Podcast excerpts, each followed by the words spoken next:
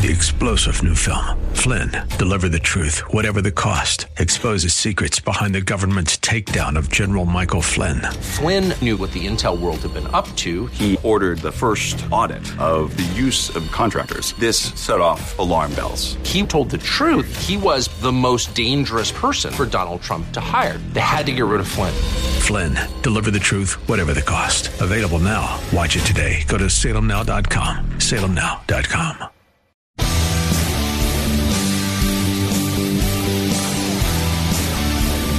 looking for truth from God's Word that you can understand and apply to your life? You'll find it today on Make It Clear with Dr. Stan Ponz. Listen now as Stan makes it clear.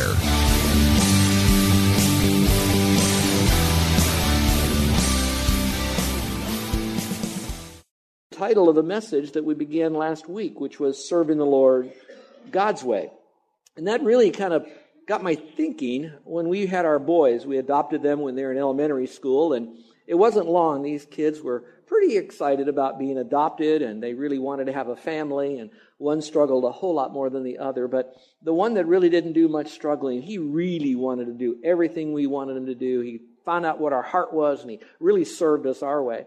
Now, the other son, he was a little different now. He wanted to please us, but in his mind, he wanted to please us his way rather than our way. For example, we might say, we want to make sure we put the trash can out by the street, and we want to make sure that it's about four feet from any car that's around it so the machine can come and take it and all of that. And we'd like to have it done sometime uh, in the morning before you go to school. And so he would please us his way, which would mean he'd roll that trash can right out in the middle of the street. And his mind was, I didn't want that garbage truck to miss our can. Well, you, you can't do that because you know the problems. So he meant well, and I believe he really wanted to honor us, but he did it his way instead of following the instructions, which now comes into play for you and me. Sometimes what happens is that in our heart, there really is this desire for us to please the Lord or to serve the Lord. But sometimes we go sideways with that. And we want to serve the Lord kind of our way. Or maybe based on the last sermon or message or book or CD we've either heard or read. Instead of really digging deep into the Word and say, all right, Lord, I know you want me to serve you your way. So let me find out, how do I serve you your way? So I hope you have that in your mind that you're now coming a little bit further than just serving the Lord, but now you want to do it as accurately from the inside out as possible. Now, let me speak to a different group of people possibly that are listening today. Some of you, when you hear the word serve the Lord, it might scare you because you think, what does it mean to serve the Lord? Is he trying to get all of us to be a person who is going to be so different that his whole life is just serving the Lord? And what I mean by that is if you and I would kind of go to the mall with a camera and maybe a microphone and we quiz people at the mall and we said, tell me, what does serving the Lord mean? they probably would say, well, that would mean being a preacher or a reverend or a minister or a monk or maybe a missionary. And so they think those guys are those that would probably be serving the Lord. The rest of us, we just kind of, we just kind of do it on Sundays maybe, but we don't do it as a lifestyle like those guys would. Like one person said as a preacher, I get paid to be good. You're just good for nothing. Well, anyway, I'll just leave that alone. But the point of the matter is, is our mindset and how we do that. So let me help you understand that when the Bible talks about serving the Lord, he's not necessarily talking about whether you're a preacher or a missionary. You could be a butcher, baker, candlestick maker, and you know where I'm going with that. So really what you're doing is you're looking at your life, and God made you man or woman, whether you're single or married or parent. You might have connections in the community through a club or a committee or a team that you have. It could be on your job. However, it is, you're connecting to other people and you're living your life here in America the way you think you should. Nothing wrong with that. But now you might say, all right, as a Christian, I want to live my life in a way that will count for God. That is called serving the Lord. And that's what God wants you to do. So serving the Lord doesn't necessarily mean that you have a particular title or that you don't begin serving the Lord until you go to a particular field. Serving the Lord is basically this. It's a Christian now saying, I've trusted Christ as my Savior. I know that Jesus Christ is the Lord God Almighty who died and rose again for me. And now I'm surrendering my life to Him as the CEO of my life, which means every decision that I make, that I want to make sure that it's grounded in a biblical principle, a biblical commandment, and that I'm doing it with the right motive as unto Him.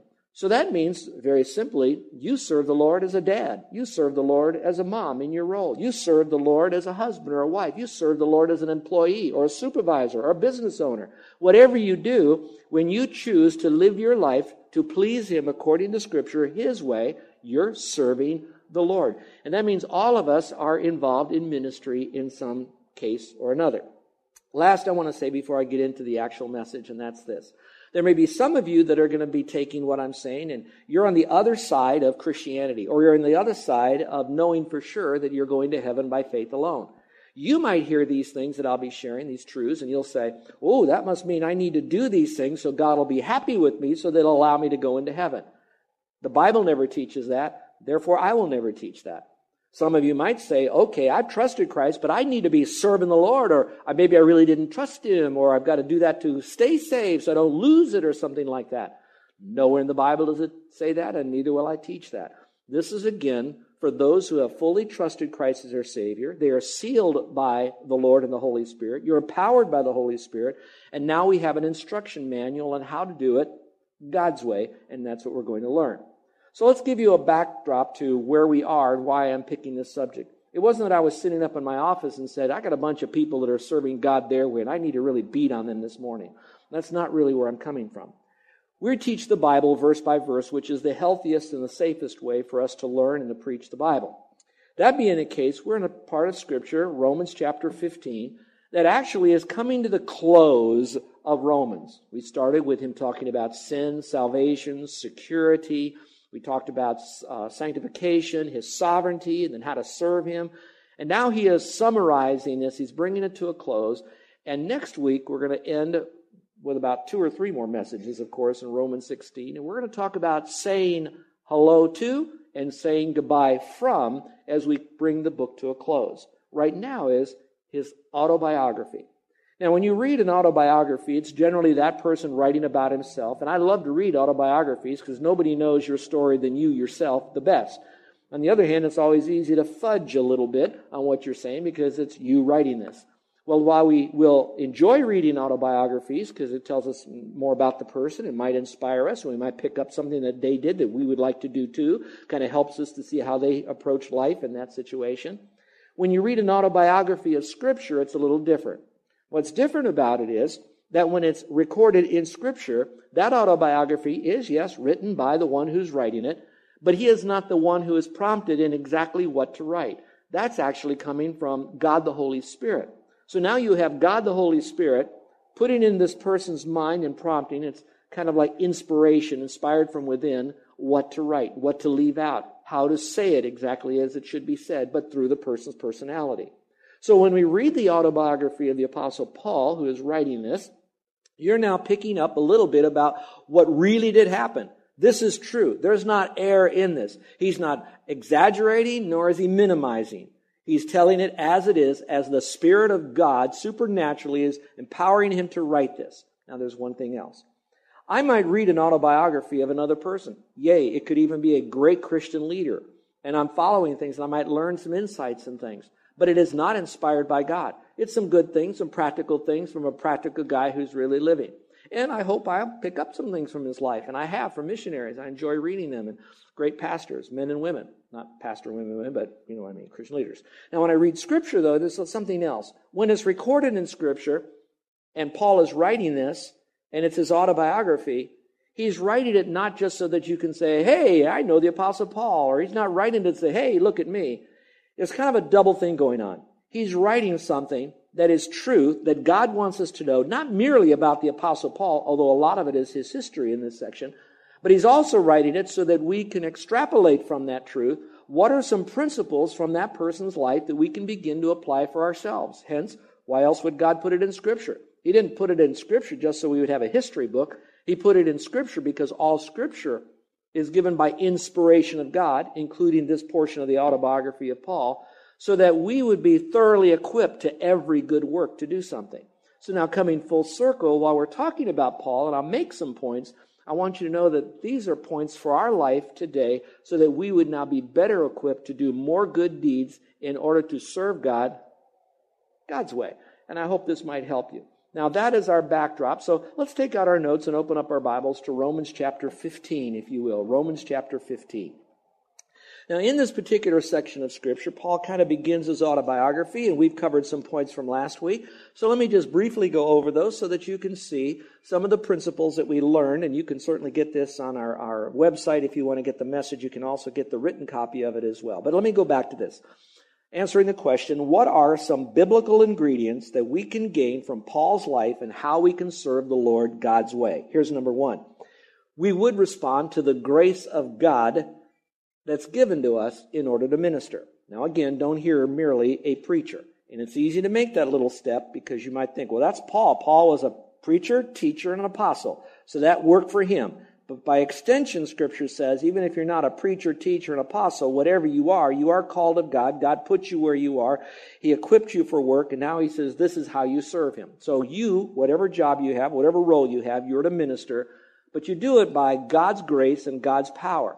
So, what he has called you to do or to become, you you are not alone. You're not to try to manufacture. It's not psycho-cybernetics. It's not think and then grow rich. What it really is, is following God's principles and responding to his grace.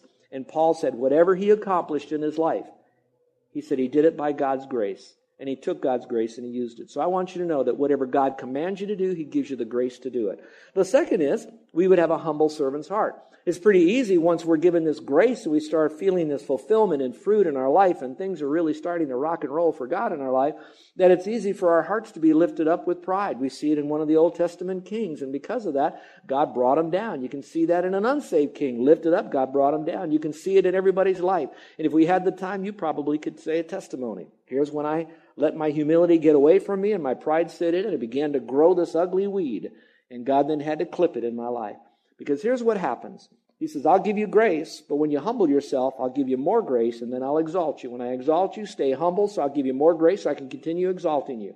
And the exaltation isn't, look at me, the exaltation is, here it is, a broader and deeper ministry for the glory of God. That's the exaltation that goes on. So again, you might want to check your heart. Are you proud of who you are and what you've done? Or are you proud of whose you are and what He's done through you? Here's the third truth we learn, and that is we have to have a pioneering spirit. Now, we learn how the Apostle Paul says, I will uh, go where, and, and not build on another man's foundation, basically meaning I want to reach out to people that haven't been touched before. Now, while he preached that, he lived that, he had that beating in his heart, and he wanted to do that, and that's kind of pricking the ears of some of you. You're saying, wow, that's good. I'm an entrepreneur.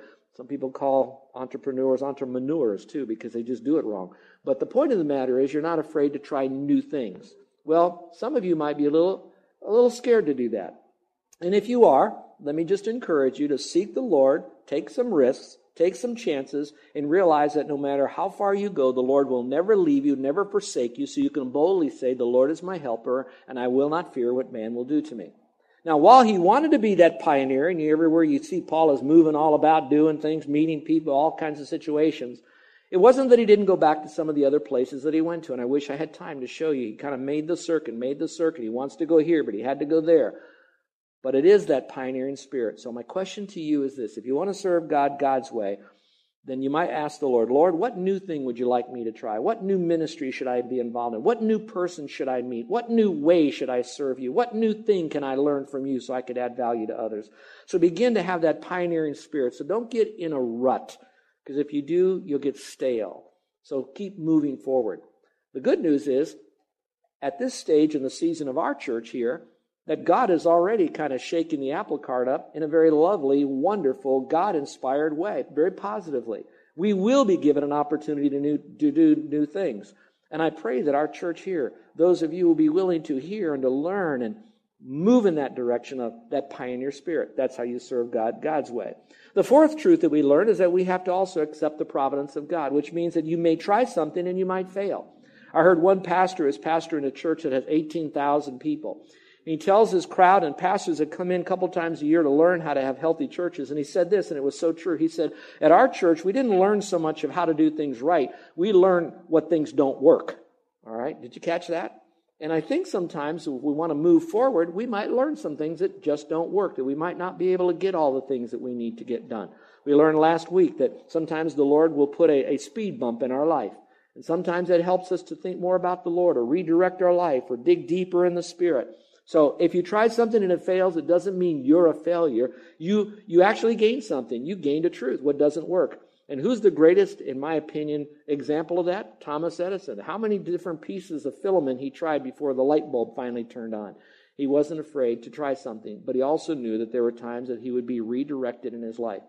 Those of you who read missionary biographies, one of the things you'll find over and over again is how many of these guys and gals that wanted to go someplace or do something and they were prevented from doing that. And yet at the end of their life, they could look back and they could see this vast army of people that are going to heaven that have had their lives changed, but it wasn't exactly the way they planned it. And that's only going to happen when it doesn't become your ministry or, quote, your empire, but it all becomes His and you follow Him. So accept the providence of God. And then last we learned is even though there is the providence of God, it's not the let go, let God mentality. We do need to have plans. It is important to set agendas and set schedules and have goals, if we might say. I prefer rather to say objectives because goals is something that's so strong we almost want to make them, and if we don't reach that goal, we fail. Objectives or desires could be changed, but at least they're on paper and we want to go there. So I would encourage all of you to maybe set this next year. What do you want to do differently? Where would you like to go? What plans would you like to make for your life as a mom, as a dad, as a husband, as a wife, as a son or a daughter, a brother or sister? someone on your job, a businessman, a supervisor, an employee, a military person, someone on the ball team, or even a church member. What does God want you to do? What kind of plans can you begin making? And then let the Lord begin to work those plans out in your life and take your vitamins.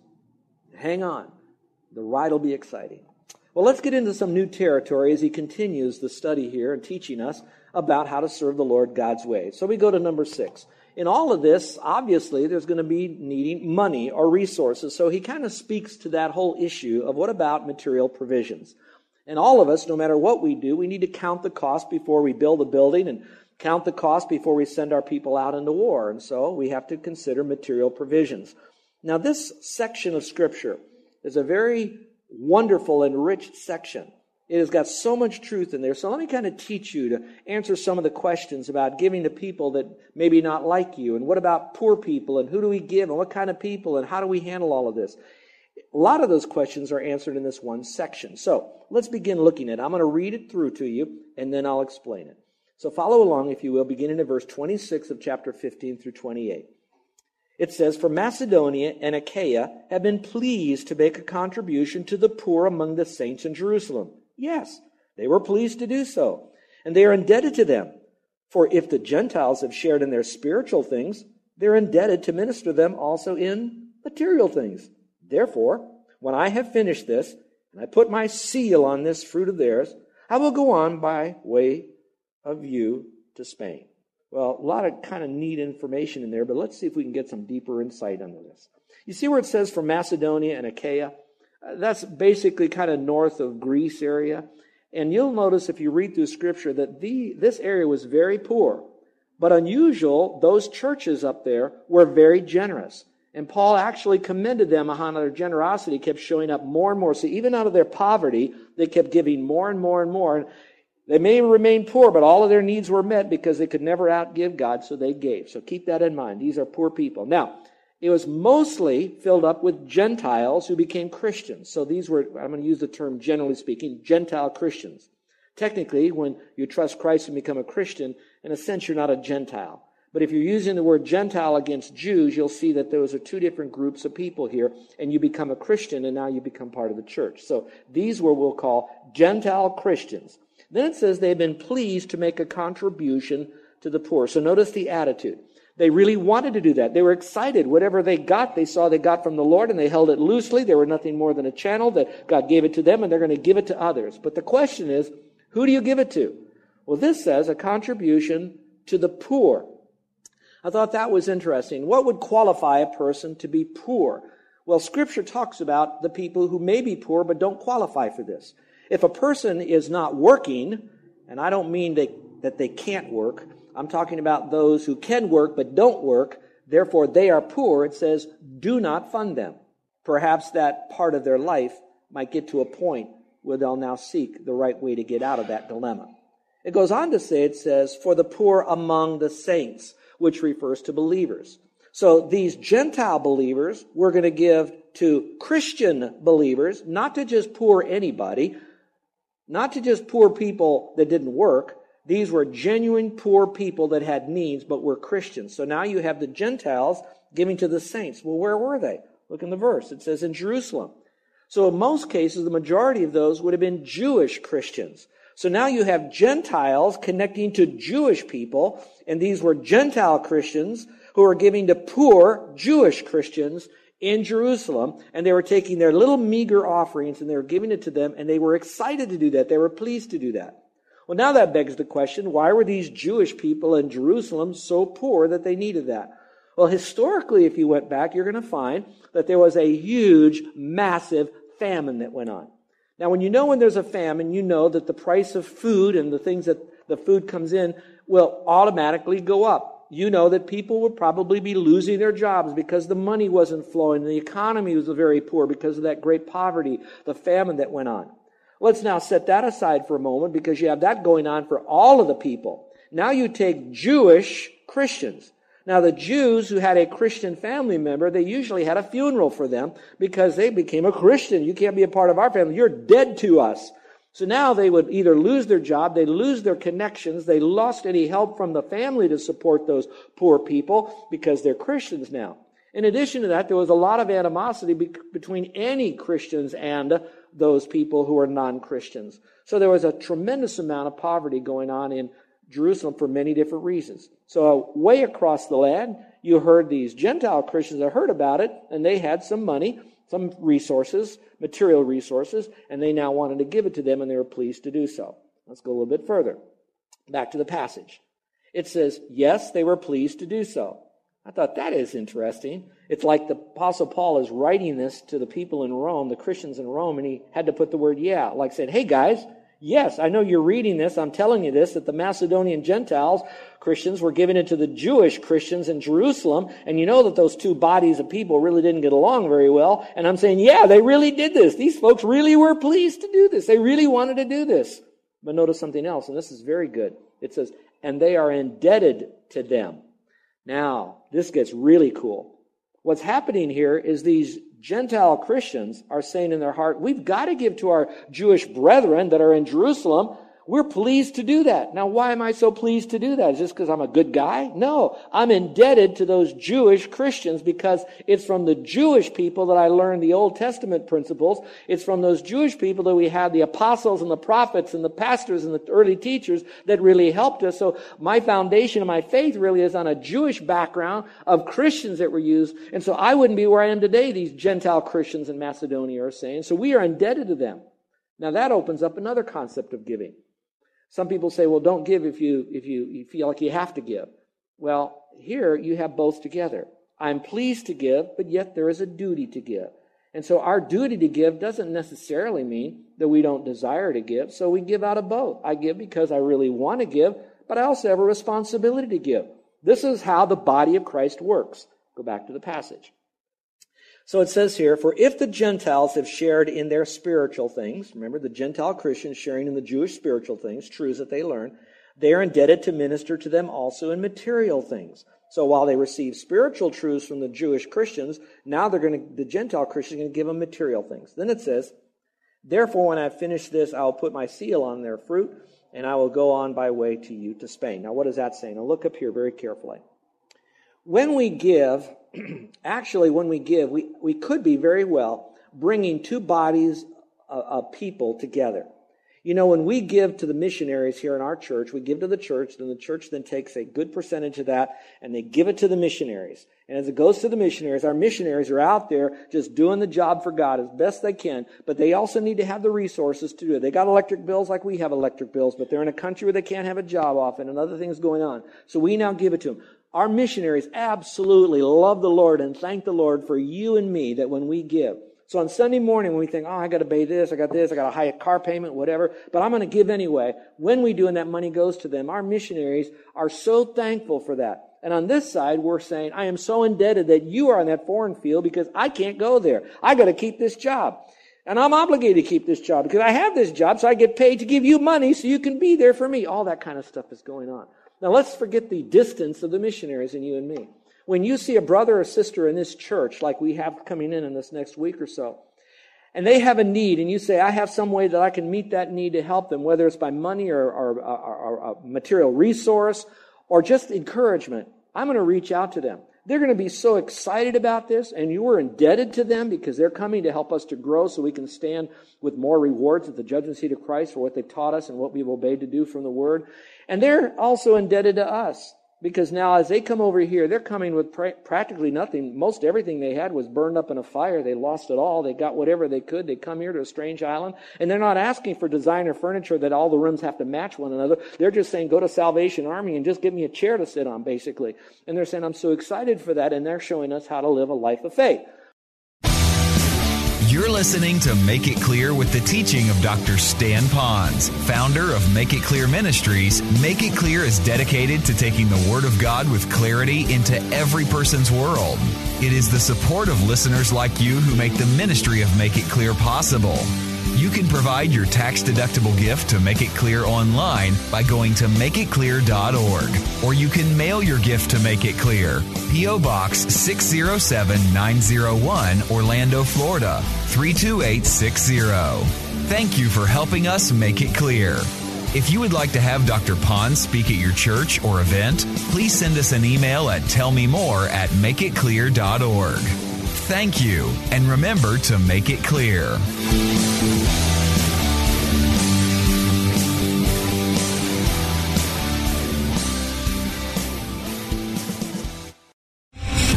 Star general Michael J. Flynn, head of the Pentagon Intelligence Agency, knew all the government's dirty secrets. He was one of the most respected generals in the military. Flynn knew what the intel world had been up to. He understood its funding. He ordered the first audit of the use of contractors. This set off alarm bells. The explosive new documentary, Flynn, Deliver the Truth, Whatever the Cost, uncovers the facts behind this scandal. Flynn told the truth. He was the most dangerous person for Donald Trump to hire. I find out the worst enemy that I'm going to face in my life is right here in America. They took my assessment and they wanted me to change it. And I was like, I'm not changing it. They had to get rid of Flynn. With in depth interviews, archival footage, and never before seen personal records of the man behind the headlines. I just felt like I was drowning. Flynn, deliver the truth, whatever the cost. Available now. Watch it today. Go to salemnow.com. Salemnow.com.